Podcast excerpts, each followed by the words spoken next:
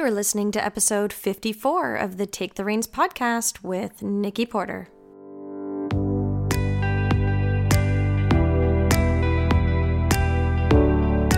Welcome and thanks for stopping by. You're listening to Take the Reins, a weekly personal growth podcast for horse owners. If you're invested in becoming the best version of yourself in all your relationships, both human and equine, this is the spot for you. Through our conversations, you will learn how to become a stronger communicator, leader, and deepen the connection you crave both in and out of the arena. Horses have an awful lot to teach us, yet very little of it actually has to do with horses. They reflect back to you who you are emotionally, physically, and energetically. They are a mirror to your soul, and it is time to take an honest look at who you are and who you want to become. I can't wait to connect with you, so here we go.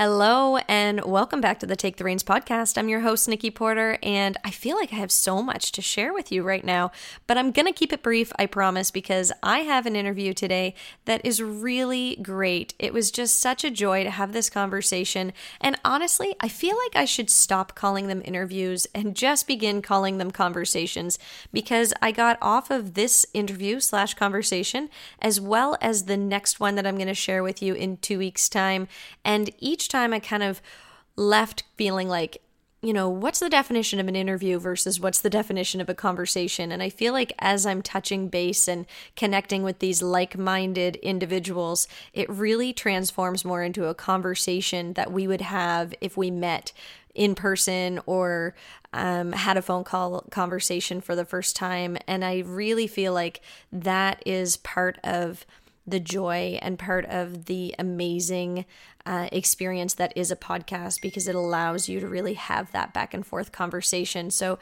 stay tuned. I'm probably going to continue to use the word conversation versus interview. Anyway, I'm going to share some news with you before heading into this interview. And the first thing I wanted to share with you was the launch of my. Uh, my new podcast. Actually, it's a new podcast that I'm co hosting with my dear friend and business partner, Nadine Smith, and it's called Canada Horse Podcast. It is, oh, I just feel like it's such a great opportunity to connect with other horse people on so many levels, especially within the Canadian horse world. So, we're going to be highlighting the Canadian horse world, but at the same time, we're really looking to be able to offer a place for equestrians to become informed, not because as hosts we know everything or feel like we know everything, but honestly, it's all about offering information that gives people choice and allows them to choose things based on their own needs and their horse's needs. We're going to be discussing different topics and interviewing people under the three pillars that we have our whole business formed around. And those pillars are tack and equipment, personal development, horse development, facility, community, and business and employment. These pillars really open up the conversation and open up the platform to be able to offer information and education in so many ways, but also gives us some structure. So I absolutely love it. And I encourage you to head over to Canada Horse Podcast. You can find it anywhere you find this podcast or your favorite podcast platform. And uh, check us out. We have five episodes out right now. And right now is February 8th. So we have another one coming out. It's going to be a bi weekly podcast because I'm pretty sure if I decided to pick up another weekly podcast, my husband would uh, lose it because they are quite time consuming, but they're so worth it because, first of all, I absolutely love podcasting.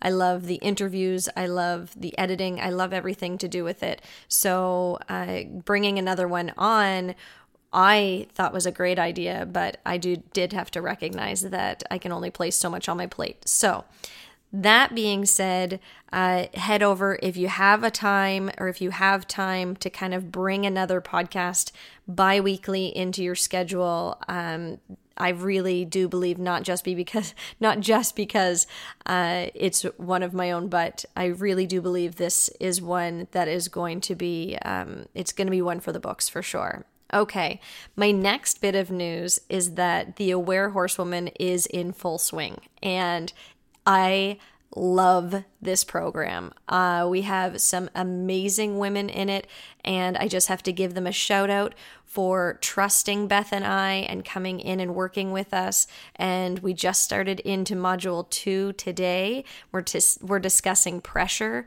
and it's the the insights and the conversation are incredible. And I just I can't wait to see where we all are at the end of this six weeks. So if you are looking for a program that helps move you forward. It helps you feel stable in your decisions with both life and your horse. And it, a program that really does teach you how to increase and enhance your awareness to show up as your best self and really offer your best self to yourself and everyone else. Um, we will be running this program again. I can guarantee it. It's just been so rewarding so far, and I can't wait to see where the rest of the uh, the time that we have together takes us. Okay, enough is enough. I'm going to stop talking about that. I'm going to move into this episode because it's, eh, like I said, it's a great conversation. And this individual offers a lot of really great insight and just it's so good. I'm going to let it speak for itself. So, on today's podcast, we'll be speaking to Felicity Davies. And Felicity, she'll tell you kind of who and what she does. But I was really drawn to her on social media, on Instagram, because we are very like-minded, and you'll hear it throughout the throughout the interview. But I encourage you to check out Felicity's podcast. She hosts the Equestrian Perspective podcast, and you can find her there and you can find her on Instagram as well under Felicity Davies. So I think that is all that you need to know heading into the interview, and I hope you enjoy. Hello, Felicity Davies. Thank you for being on the show. Hello, how are you going, Nikki? Thank you so much for having me. I'm so good. I'm so glad to be having this conversation with you today. When I found your Instagram profile, I immediately thought that I needed to connect with you. So thank you so much for being here. I'm really excited to speak to you. No problem. I'm so glad that you found my page and you resonated with it. So yeah, I'm really happy to be here once again. But yeah, I'm excited to dive in. I really do feel like a lot of people are going to resonate with it from the people mm-hmm. that listen to the podcast. So I'm excited for them to get to know you a little bit and for them to be able to discover what you do and what you offer and and uh, all of that sort of thing. So to get us started, why don't you just tell me who you are, where you're from, and what you do? Okay, so I'm Felicity Davies, as you mentioned earlier. I am from the Adelaide Hills region in South Australia. So the area that not many people refer to if you're from the States or Canada or wherever you're from. Um, so, yeah, bottom of Australia. It's a really beautiful place. And I am a horsemanship and mindset mentor. Okay, wonderful. So I really enjoyed your page because I kind of connected to the fact that you're working on the mindset pieces as well mm-hmm. as I see you kind of bringing up these pieces of horsemanship that really resonate with kind of like what I teach and and what I believe in. So mm-hmm. you and I have had a conversation just briefly about your form of horsemanship that you like to teach and how you really feel like horsemanship needs to be broken down and simplified. Uh, yeah. Can you explain that a little bit to us? Sure. So I feel like horsemanship as a whole regardless of whether you're someone that wants to dip your toe in and just sort of improve it from a competition aspect so you can build a better relationship with your horse, or whether you're someone that wants to go full in and wants to do all the liberty and all of these things, I feel like there's a lot of people that teach horsemanship, but they innately are very good at working with horses. They're great at working with horses, which is amazing. But if you haven't sucked at something before, sometimes it's harder to teach someone that sucks at it right now. That's so, such a great way of putting that. I love that. Yeah. I'm I'm someone that has definitely sucked at horsemanship and groundwork and all of those things before, didn't really get it at all.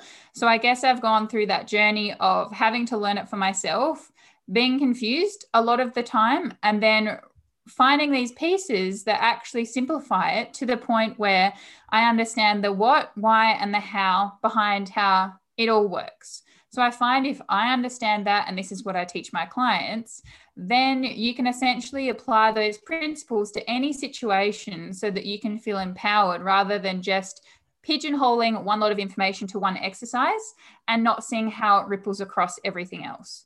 So, yeah, I think if you understand the what, why, and the how behind what you're doing with your horse, then it honestly just makes life so much easier. Um, and yeah, you've got these tools in your toolkit to be able to apply them to all different kinds of scenarios. Oh, absolutely. It's funny that you say the what, why, and the how, because mm-hmm. that's exactly what I actually had this conversation with a client today. So I was riding her horse and we were talking about the what I was doing, the why I was doing it, and the how I was doing it. And we were having the mm-hmm. conversation around so many of us ask our horse of things that we yeah. don't even we don't know why and we don't mm-hmm. know what we're looking for. We kind of know like sort of yeah. like a little bit of uh, something else, but there's some struggle there. And it's very difficult for us to be able to see and know what we're looking for. And it causes a lot of gray communication.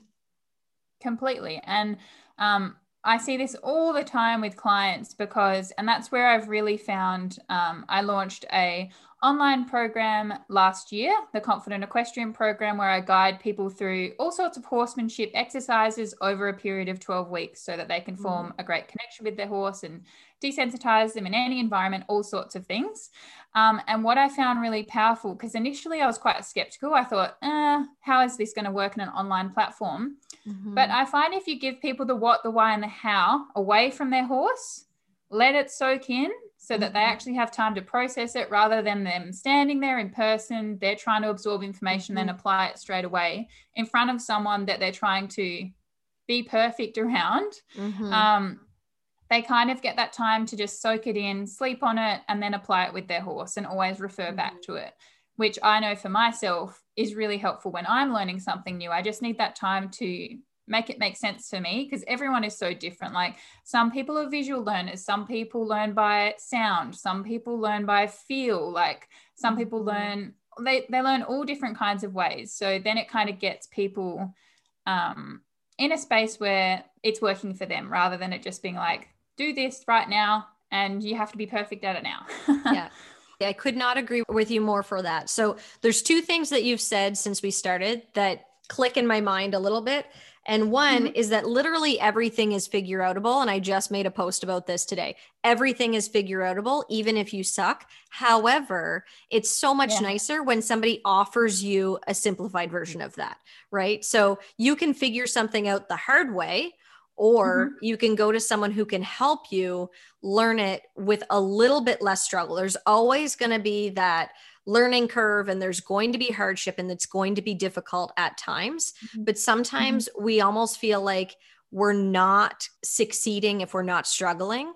And mm-hmm. that's not always the case. We can't, we don't have to reinvent the wheel. We can ask for help. And it's fantastic when somebody like yourself looks to break things down so that you've done the hard learning and you can say yeah. oh this is this is much better the other part of that is also part of a conversation i had today i feel like like uh, there's a reason why we spoke today but it was a conversation that i had with someone and i said mm-hmm. i really enjoy the fact that all of this information is being given online because i teach clinics, which are two days with my husband. Yeah.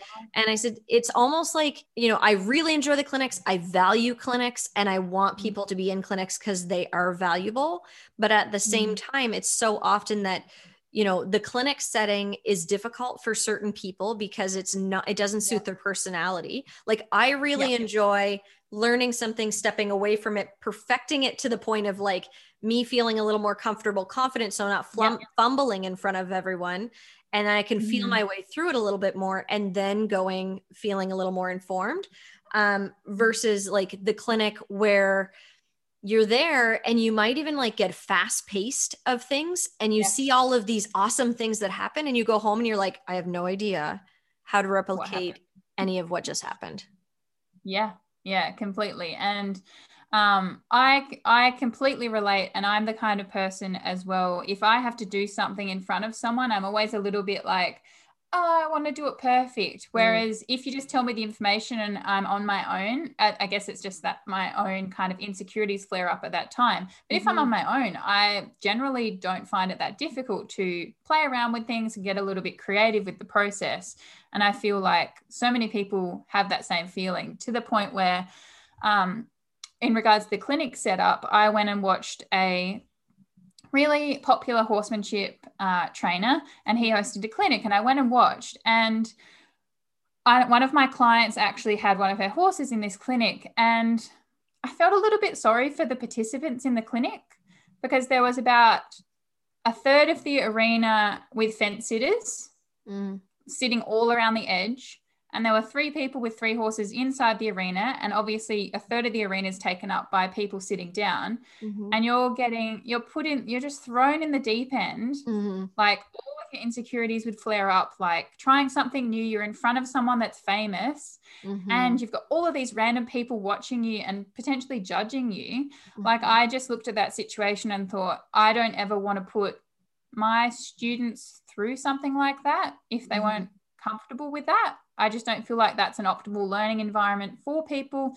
Like that's just my opinion. Some people will yeah. thrive in that environment, but yeah, I just really felt for the people that were spending a lot of money to be at that clinic mm. um, versus the fence sitters who paid like 30 bucks for the day or whatever it was. Right. But yeah, anyway, I've yeah. gone on.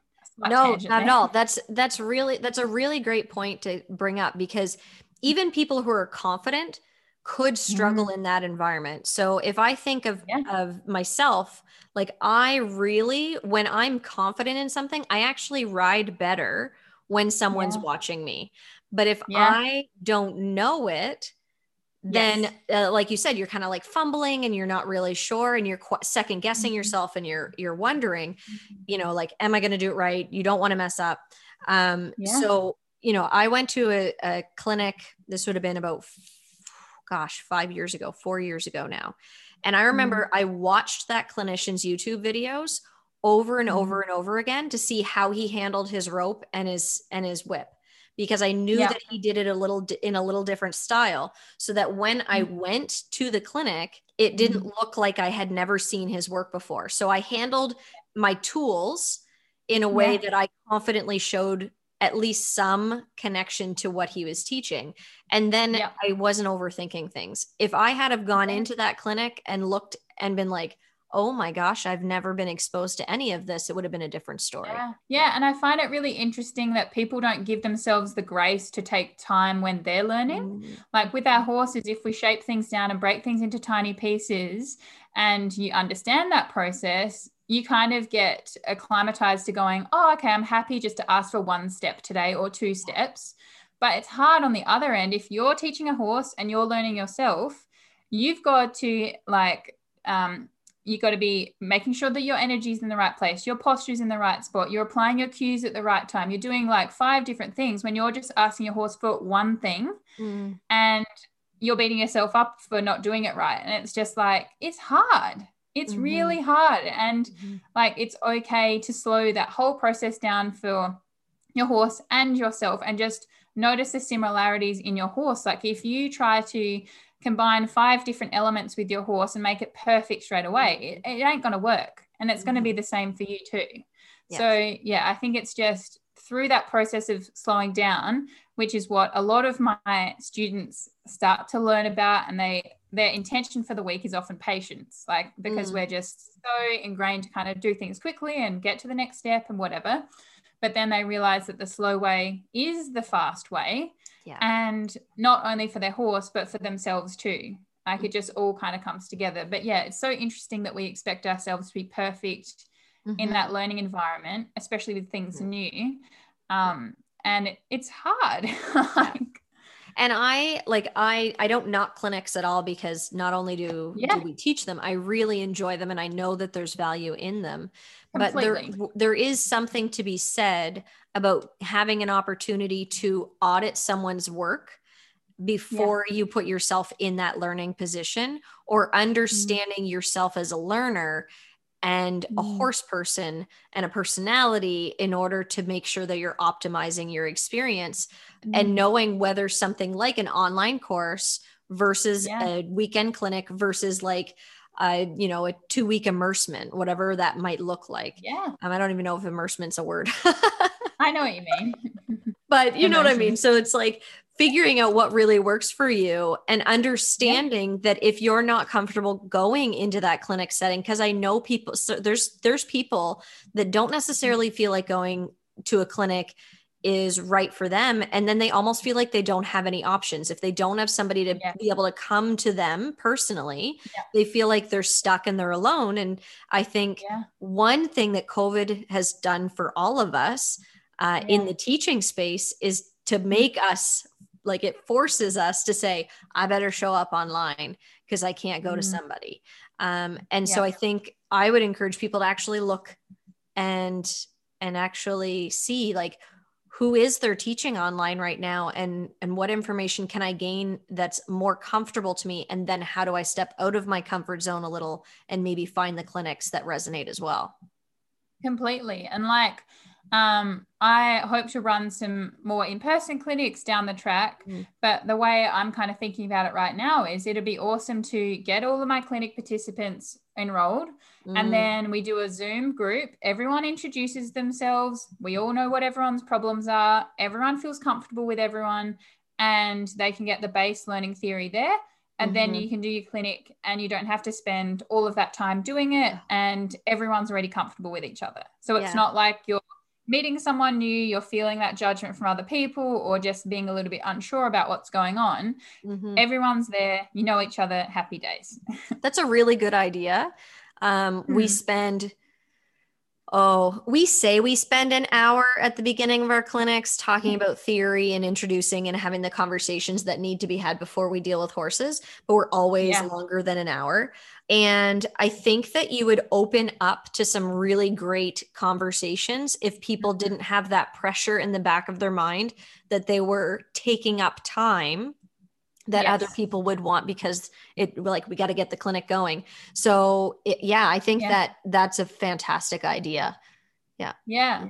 Um, but it's it is really interesting as well like as we transition to some online stuff how a lot of the times my clients are a little bit hesitant. How does the online thing work? Mm. can i do this? Is is it going to make sense?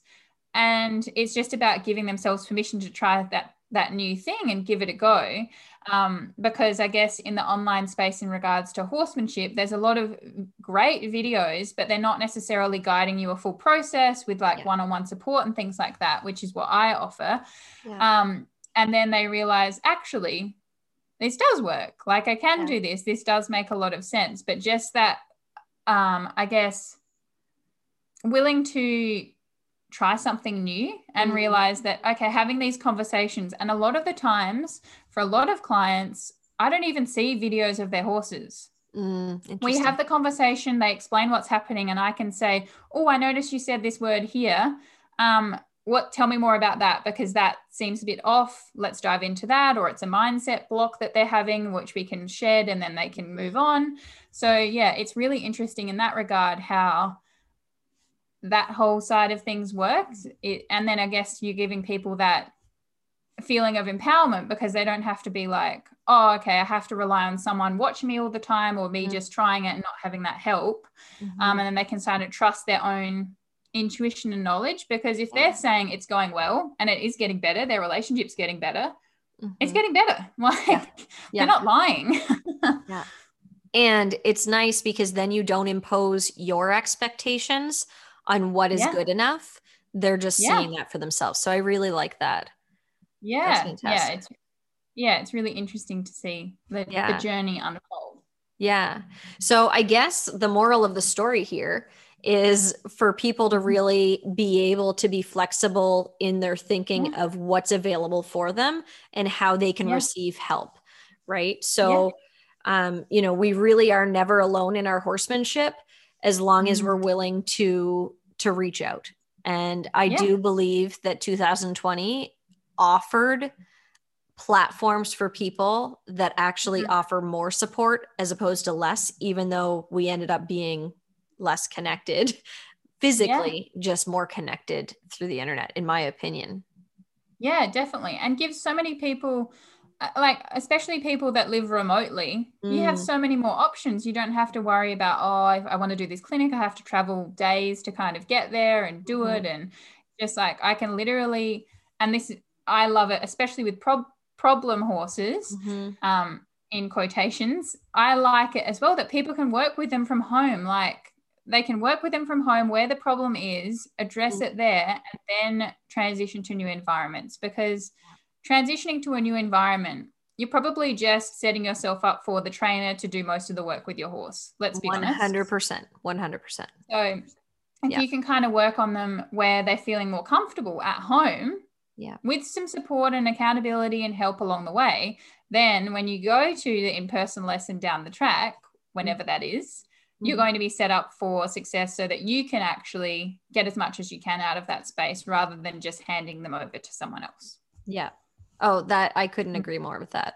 100%. Yeah. The great thing about online is they can be a visual learner and they can go Mm. over it and over and over Yeah. without the pressure of the eyes on them and holding up the clinic and that sort of thing. Yeah. So that's fantastic. What do you feel like is the most common mindset block that people come to you with? You could tell like more than one if there's more than one that you're Okay, like, oh, if this is the thing I could help people break through, what would it be? I think there's a, it, it really depends because there's different groups of people. So some people, particularly if they're, some people, if they've had uh, previous bad experiences with horses or they've got these confidence issues around working with horses, it's that fear of getting hurt, which is Mhm. completely understandable.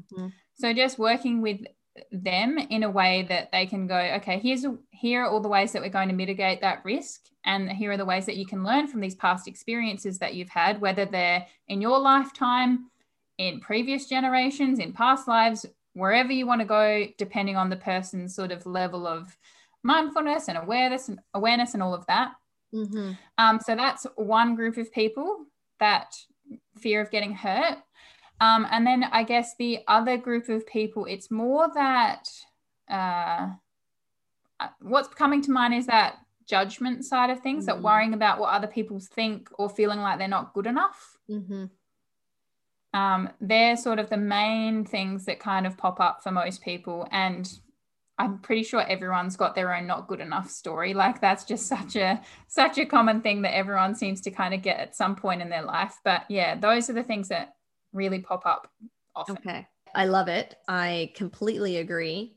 Mhm. Let's talk a little bit about judgment and the Yeah. fear of judgment. It's so it's so huge and it impacts so many people. What is your advice to riders that you know they're they're they're great riders but Mhm. they just can't really hold it together if they feel like people are watching. Sure. So in that scenario, I'll give you my approach based on how I think you could work with it. I myself might use some different tools like one on one, but I just want to keep this broad so that anyone listening can kind of apply that themselves. Perfect. So I think in that scenario, it's important to kind of go. Basically, what I do one on one with people is I guide them through a subconscious process where we work out, okay, where is this coming from? You've got this fear of judgment. What is what is that about? Is it because you're not good enough? Is it because you've had a bad experience in the past? Like, what is the thing that's really making you kind of question your riding ability when that happens? Right. Um, and most of the time it's prob- cause? yeah. Yeah. So most of the time it's probably that worried about not being good enough, um, even though that they know that they are. Mhm. So what I would do in that situation is go through, I use um, neuro-linguistic programming and we go through a parts integration where we go, okay, there's one part of you that knows you're good enough. And there's another part of you that worries that you're not good enough, especially in the presence of other people. Let's work out how are these parts serving you? Because they're there for a reason. Mhm. Okay. Oh, that's such Um, that's such an important piece to like. So let's just repeat that. They're there Yeah. for a reason. Yeah, they're there for a reason. So if you look at the, the highest intention of both parts, often this is where people get the breakthrough from it often is they'll get to a point where they realize that the part that wants them to be good enough is like obviously wants them to be happy right because mm. they want to feel confident they want to feel empowered they want to feel amazing and the part that doesn't feel good enough wants to keep them safe protected and ultimately happy mm-hmm. so once they realize that they're both working for them not against them mm-hmm. then they can work on integrating them so that's one piece where I would kind of look at if people just wanted to look at that on their own, maybe journal it out and kind of go, okay, there's this part, there's these two parts of me. How can I understand them a little bit better so that I can work on, okay, what is this about? right. Another thing I would get people to do in that situation is probably some like visualizing.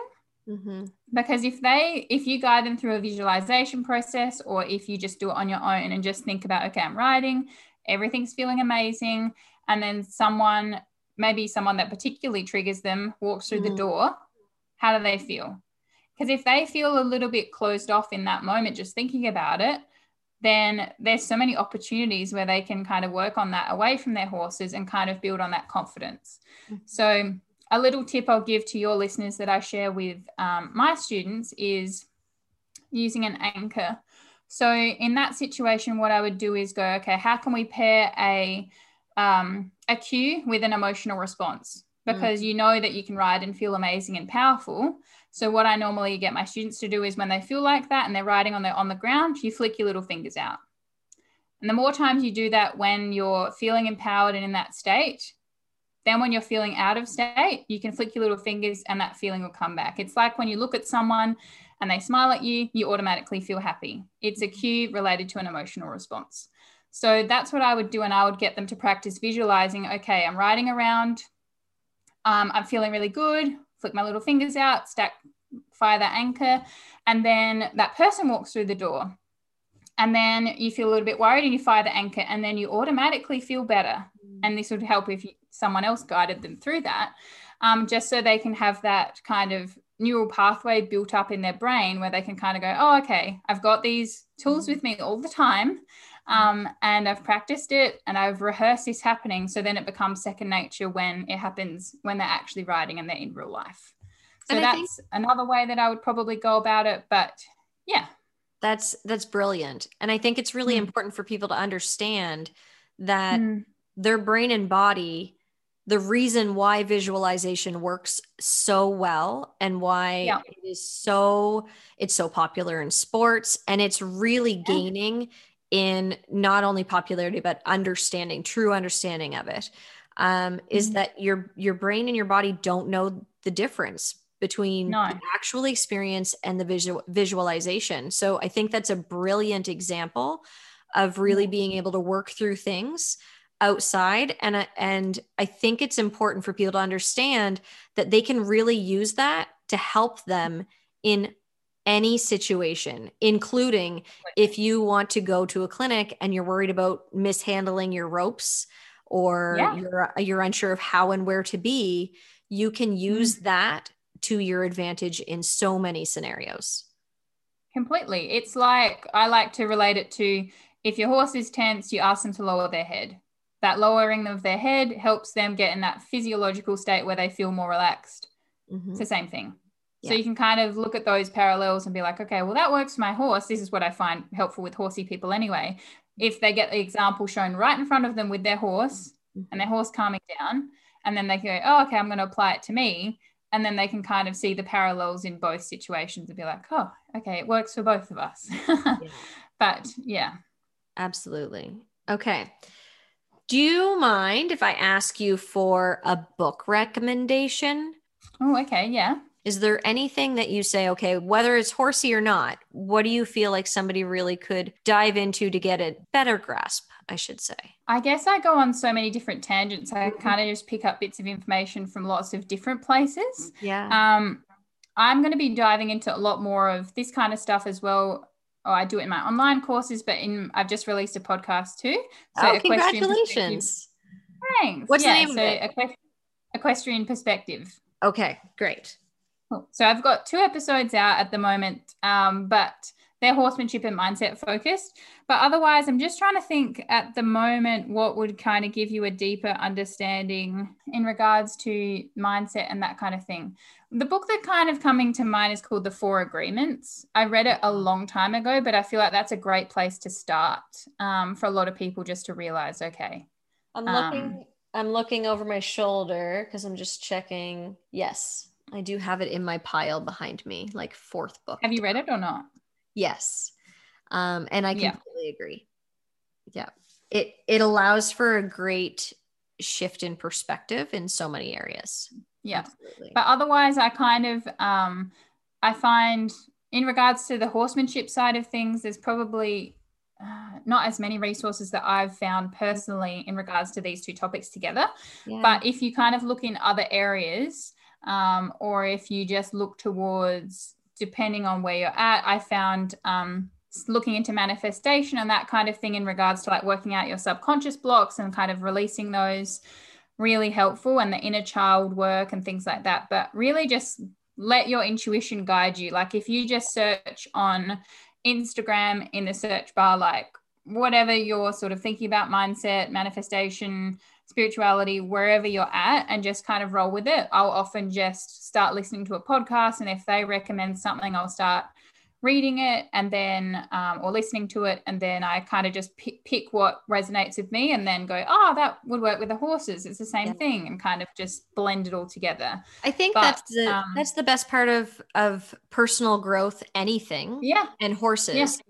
Is that yeah. if you are in a mindset where you're looking to mm-hmm. develop your horsemanship yes. and you're also yes. looking to develop yourself as a person you literally cannot read a personal growth book or a book mm-hmm. on leadership without making those continual connections between the work that you do like it's it's completely impossible and even i really like um interviews or autobiographies mm-hmm. with like famous people and hearing their full journey mm-hmm. and kind of being like, oh, okay, I can see that they've gone through like struggles and triumphs when you kind of just see the the, normal the highlight reel normally yeah. um and digging in a bit deeper with that so like tim ferriss interviews some great people that are sort of high profile i listened to matthew mcconaughey's i was just going to say green lights by matthew mcconaughey so i loved good. it so good have you did you listen to the audio version or the read yes. or did you read it the the he's audio. So, How can you not listen to Matthew McConaughey in audio? You have to.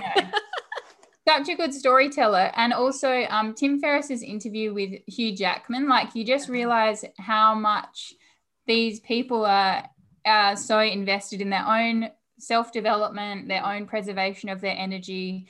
They generally all meditate or do things like that, or they've got their own kind of spiritual practice.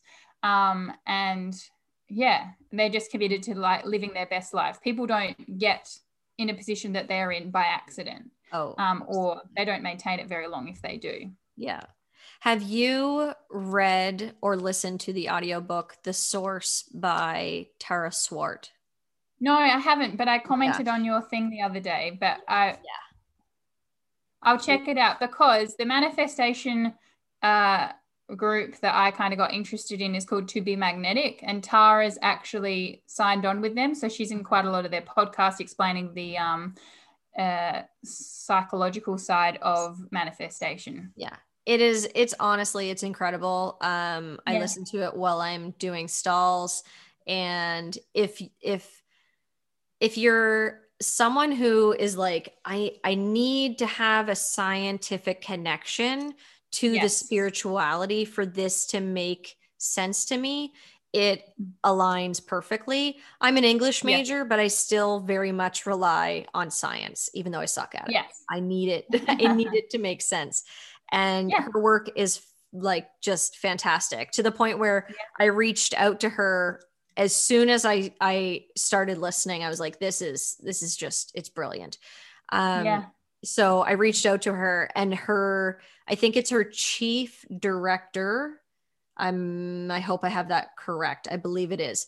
Uh, her name is Louise, and she does equine assisted learning stuff.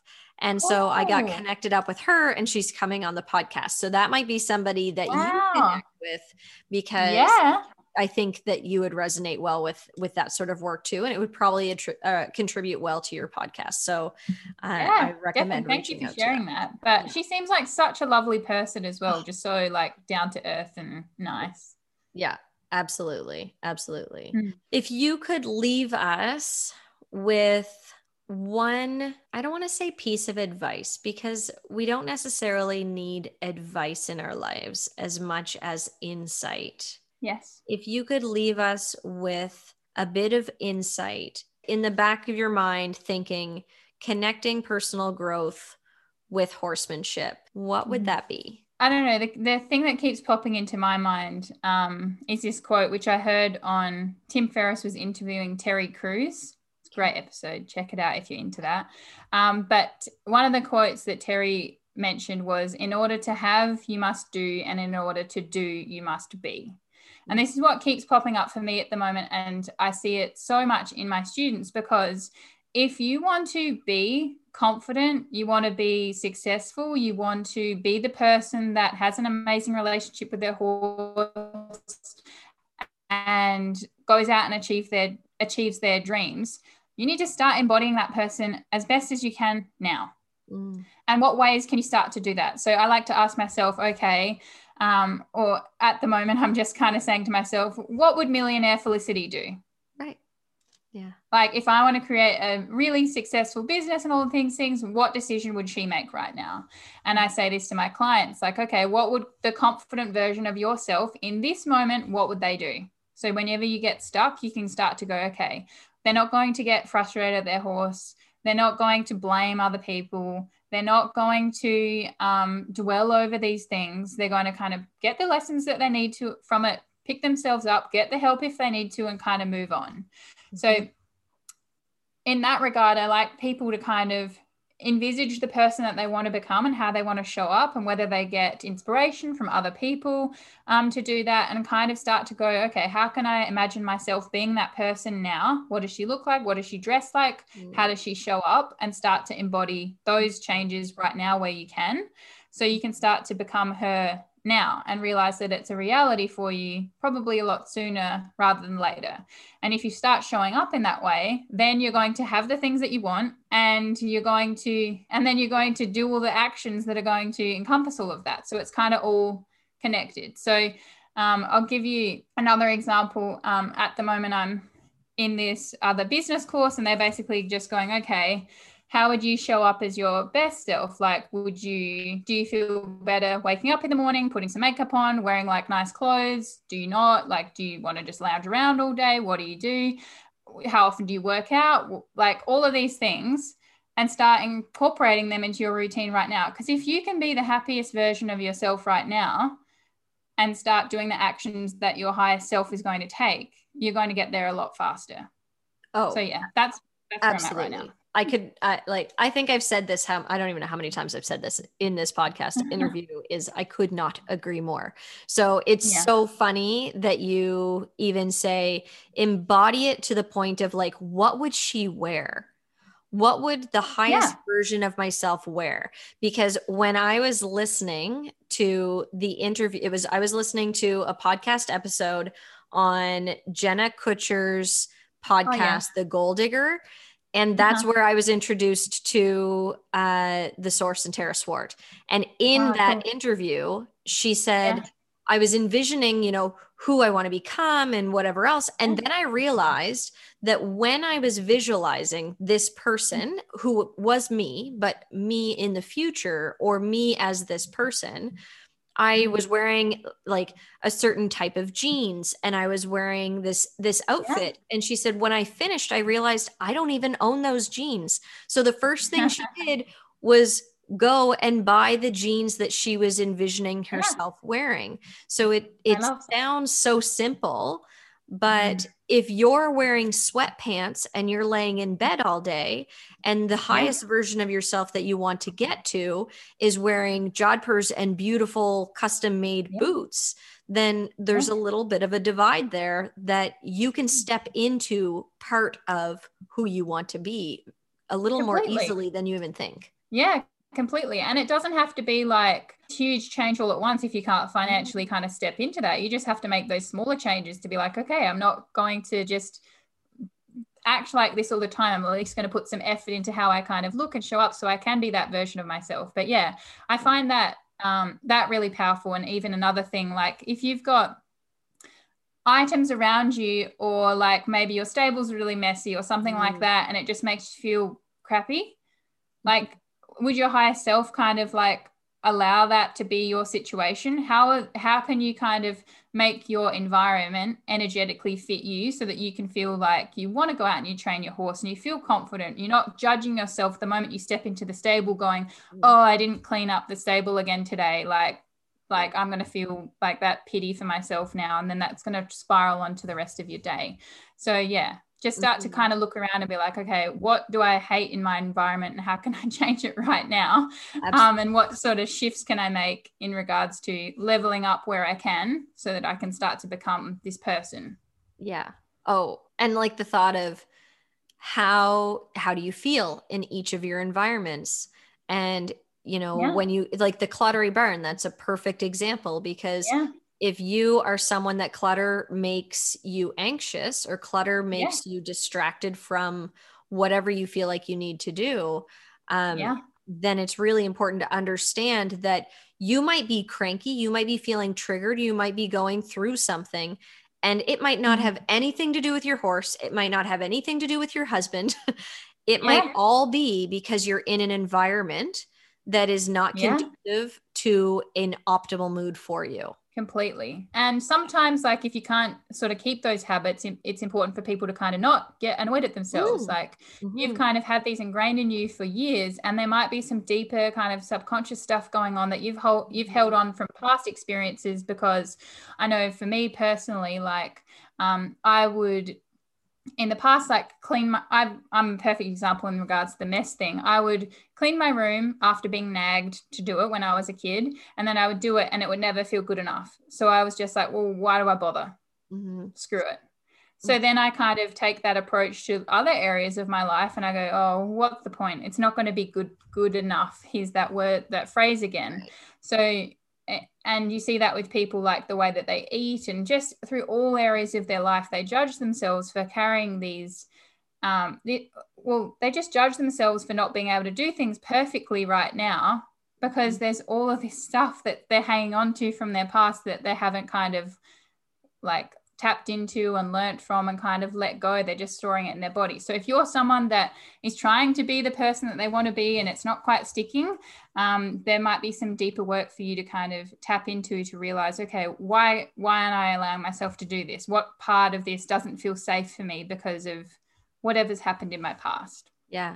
And it's funny you mm-hmm. say that because I am the person that works better in with order, but I'm a mm. messy person. And yeah. I I say I'm a messy person because I clean and feel like everything feels fantastic.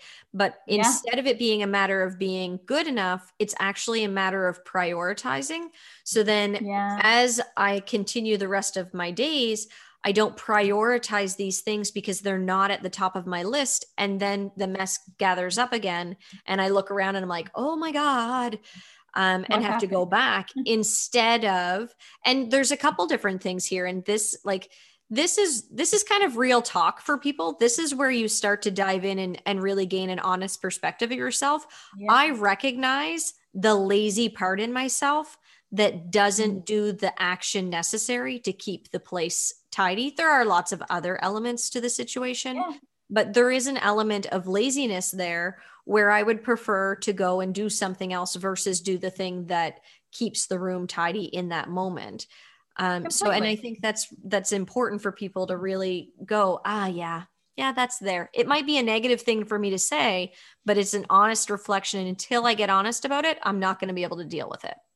Completely. And it's the same thing with lots of different situations. If you go, okay, I want something, but you're not taking those actions in mm. in alignment with that thing, there's something getting in the way. There's there's a mismatch there.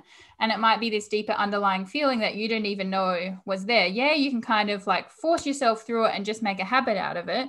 But for the most part, um, depending on how you're kind of wired, uh, you might be okay for a short period of time, but then you might find the same patterns keep on like coming back because you just haven't addressed those underlying causes. But yeah, I completely relate to, yeah, I feel like this is clean and this feels great. I'm going to do this all the time. I'm going to eat all these healthy things all the time. And then, like, I don't know what happens and it's just a mess. yeah. yeah, exactly. Yeah. So, Felicity, I feel like uh, you and I were, we were definitely meant to connect. Uh, yeah. I feel like we're on the same page in so many different areas. And mm-hmm. I encourage everyone who's listening to go and check you out and to follow your journey and see what you have to offer because I value this work greatly. And I have thoroughly enjoyed our conversation. And if I don't end it somewhere, I have a feeling that I'll be up all night and you'll be talking all day on Zoom instead yeah. of doing other things.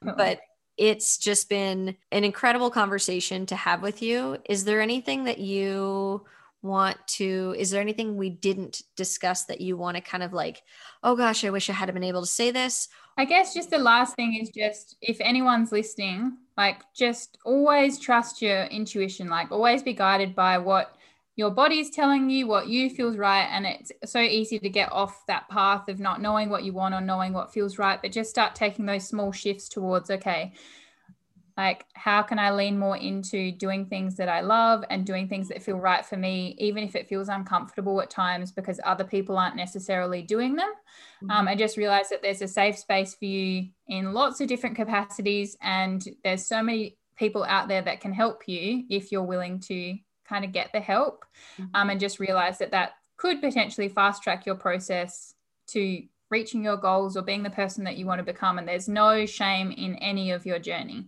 like absolutely none. And that goes for people that have had smaller amounts of trauma to big amounts of trauma. Like it's all relative for every person. And you don't need to judge yourself for your experience and what you're going mm. through because it's real for you. And yeah, yeah, that's just where I'm at right now. But yeah, everyone's on their own journey and everyone's kind of experiencing similar things just in their own capacity. Absolutely. Mm. Okay. So I'm not going to end there because I've been really on this process of, you know, intuition and trying to communicate to people the importance of intuition and how you mm. tap more into your intuition because what I've discovered is that there are a lot of people mm. who don't even they don't know what it feels like to be guided by their intuition. They're not in a place in their mind and in their body yeah to trust what's coming up. But it's not even, I feel like it's not even necessarily a trust factor at the very beginning. It's recognizing those little nudges and rec- recognizing when something is your intuition versus something being fear or something being intuition versus something being paranoid or or oh. you know what i mean so if yeah. you could give my listeners one tip to be able to further tap into their intuition, what would that be? I think it's just starting small. So, any small mm-hmm. decisions that you make throughout your day, mm-hmm. start to trust your own internal judgment on those things. So, if you, even if you give yourselves options, like you kind of go, okay, what do I want to have for lunch? Do I want to have a sandwich? Do I want to have a salad? What do I feel pulled towards? Go with that. Like, just start really small and start one area that can really help you kind of tap into it is by clearing space so that you can kind of allow yourself to trust that a bit more. So if you're doing stuff that you hate, or like we spoke about, there's things in your environment that just don't vibe with you and they're just like crowding your energy and all of that, start to clear out all of that so that you can make space so that you can actually hear your own guidance mm-hmm. uh, clearer mm-hmm. and start to trust that a little bit more. But I think it's just, yeah, start small with small things, small decisions. And even um, what I really like, Karen Rolf talks about this from Dressage Naturally. She just always asks her students when they're riding and things like that, she goes, Oh, okay. Um, so I noticed that you're hanging on the right rein. Why, why is that? Hmm. and then gets them to answer. So like throw always kind of asking yourself and getting curious. You don't need to kind of like I was saying before, judge yourself. Just start getting curious. When your horse is doing something, start to sort of shift it to be like, hmm, why are they doing that? What feels good? What doesn't feel good? and start to tap more into that rather than going, or even noticing those times where you kind of go, oh, okay, I'm just doing this because someone told me to do it because I feel like I should. Start clearing out the shoulds and going, okay, what do I want? Mm-hmm. And that's going to take a bit of process. But yeah, start small. Uh, that's fantastic advice. I really enjoy the advice about starting so small that you're mm-hmm. literally mm-hmm. trusting what you feel like you would like to have to eat. Yeah. Or lunch or eat for yeah. supper. And I mm-hmm. feel like that's so small that we don't necessarily even attribute that to intuition we're just yeah. like, oh, well, I just know what I like or I don't like. But when you get really particular and you begin to have, we talk about feel with horses all the time, but we have the same feel for ourselves in our body. Yeah. And, and when you really tune into your intuition and you start to recognize those things where you're like, oh, I feel like I should have this today, or I feel yeah. like I need this today, then you can start to trust that, oh, that's mm-hmm. what my mm-hmm. body is needing right now not just because i like such and such but really tuning yeah. into what does my body need and how is that showing up for me whether that's in my thoughts mm-hmm. in my emotions in my physical sensations whatever that might be i'm really recognizing that your body's always communicating something to you mm-hmm. and mm-hmm. that i just I love that example so much. That's such a great place for people to start. Yeah, I got that example from um, I am really interested in human design and that kind of thing. And yeah, in I found that really helped me accept myself and kind of tap more into me. Um, mm-hmm. Um, if you're sort of spiritually inclined or if you're just open to kind of looking at that kind of thing. Mm-hmm. Um, I happen to work through that with some of my clients if they're kind of interested in it because I find if you can accept yourself then it's going to make your journey with horses a lot easier too but yeah follow what kind of lights you up on those small small scales um, and trust your feeling because I'm sure if you're a little bit hesitant about that, maybe there's times in the past where you've been told that it was wrong or something like that. But allow yourself to, yeah, slow down and just start to make those small decisions. Yeah. So there's, I'm going to look this up for a second because I actually just read about this last night, which is interesting. And I also listened about it today and they both oh. used oh. a word. Okay. So it's actually defined as one of our senses, but it's interoception, I believe is the oh, word. Yeah. Interoception. Okay. And so I want to make sure I'm not saying that wrong. If I'm saying it wrong, I'm going to put it into my show notes that I just said that wrong. But okay. um I'm reading about that in uh, Daniel Siegel's work and then mm-hmm. I listened to it in a podcast today. And essentially, that is our sense of feeling what our body is communicating to us. Yeah, and. I really, I, I 100% agree that that's a great place for us to start. And then mm-hmm. it's amazing to be able to translate that into our work with our horses. Um, yeah. And, think, and just acknowledging the fact that you already do it already. Like, how many times have you looked at your horse and been like, they don't look right today? Right. Like that's your own kind of internal compass guiding you or just those little like intuitive hits that you get where it's just like mm, something doesn't feel right. That's your intuition like just those inner knowing kind of things. I'm going to share a story right now that explains that to a t. So mm-hmm. one day i went to tack my horse up and mm-hmm. he's a very playful gelding and i went to put his bridle on and he quietly took the bit Mm-hmm. And most people would be like, well, that was a nice change. Instead, I walked into the arena and I looked at the gentleman who was riding at the time and I said, I don't think my horse feels well. Like, I feel mm-hmm. like something's not right. He just took the bit without any, like, he normally like grabs the side pieces and you can't even get the bit in his mouth. And so rather than just looking at it and and and I didn't put a lot of thought into it, it just came out of my mouth that I didn't think yeah. my horse was feeling well.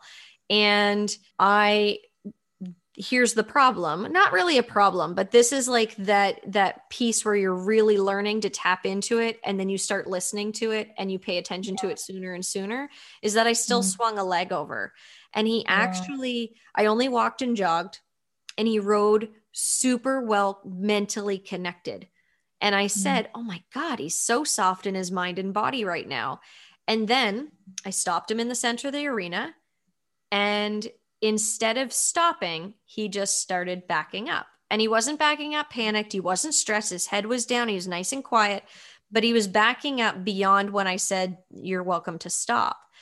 Mm-hmm. And mm. I looked over and I was like, This is weird. And then he tried to lay down. Yeah. So I hopped off. He went into a full blown colic that literally had mm. him drooling. Um, yeah.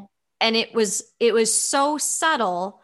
Had I not ridden him that night, I don't know if I had have caught it because his signs when we yeah. were there at the beginning were so subtle that it was a matter mm. of him not wanting to take and it, what he didn't say he didn't refuse to take the bid he just mm. was quiet about it oh, versus so willing. normal self right so willing it oh my gosh It gives me goosebumps thinking about that because there's yeah so many instances where like people have that where like that doesn't look quite right and then something will happen so yeah just tapping into that and i'm sure people have felt that in the past when they've been riding and been too scared to say something to their instructors oh. too when they've been like oh i actually don't feel comfortable cantering and then they do it anyway and then they fall off or something like yeah. that so yeah just tapping into that inner knowing and being around people that you can trust and have offer that safe space for you to kind of like voice whatever you're feeling mm-hmm. but yeah no absolutely yeah absolutely okay mm.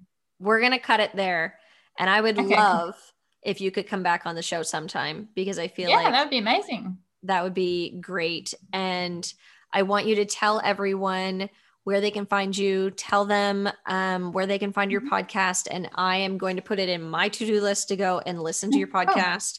Oh. And uh, I want to thank you for bringing your work into the world and and uh, really just helping educate all of us and the equestrian community on all things mindful horsemanship. Oh, really. thank you so much. Yeah. No, it's been a journey. So basically, you can find me um, at uh, on Instagram at Felicity Davies with an underscore at the end. And I'm also on Facebook. It's just Felicity Davies Horsemanship. I think that's the tag that should pop up for you if you search that. I've got a Facebook group in there. Uh, if you want to join that, where I post some free trainings and things like that as well and I offer my signature course is a 12 week horsemanship program where uh, the next round is starting in March. So I'll open enrollment next month.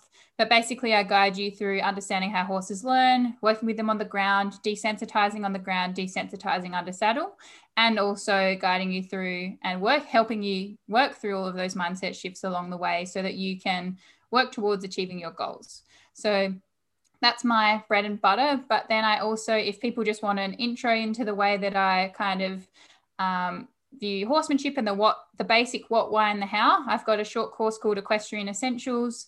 Uh, on my website, confidentequestrianprogram.com, that gives you a great kind of insight into okay, how does horse training work? How do our horses learn? How can I apply this to anything I'm trying to teach them and just really simplify things for you? And yeah, the podcast is Equestrian Perspective. So you can find that on Apple Podcasts and Spotify. All right. Fantastic. Thanks again. I greatly appreciate you being on the show. You're so welcome. And thank you so much for having me and reaching out to me. And yeah, it'll be fun to have around to maybe I'll have you on the podcast. That'll be oh, fun. That would be fun. That would be great. Yeah. All right. Thanks so much. Cool.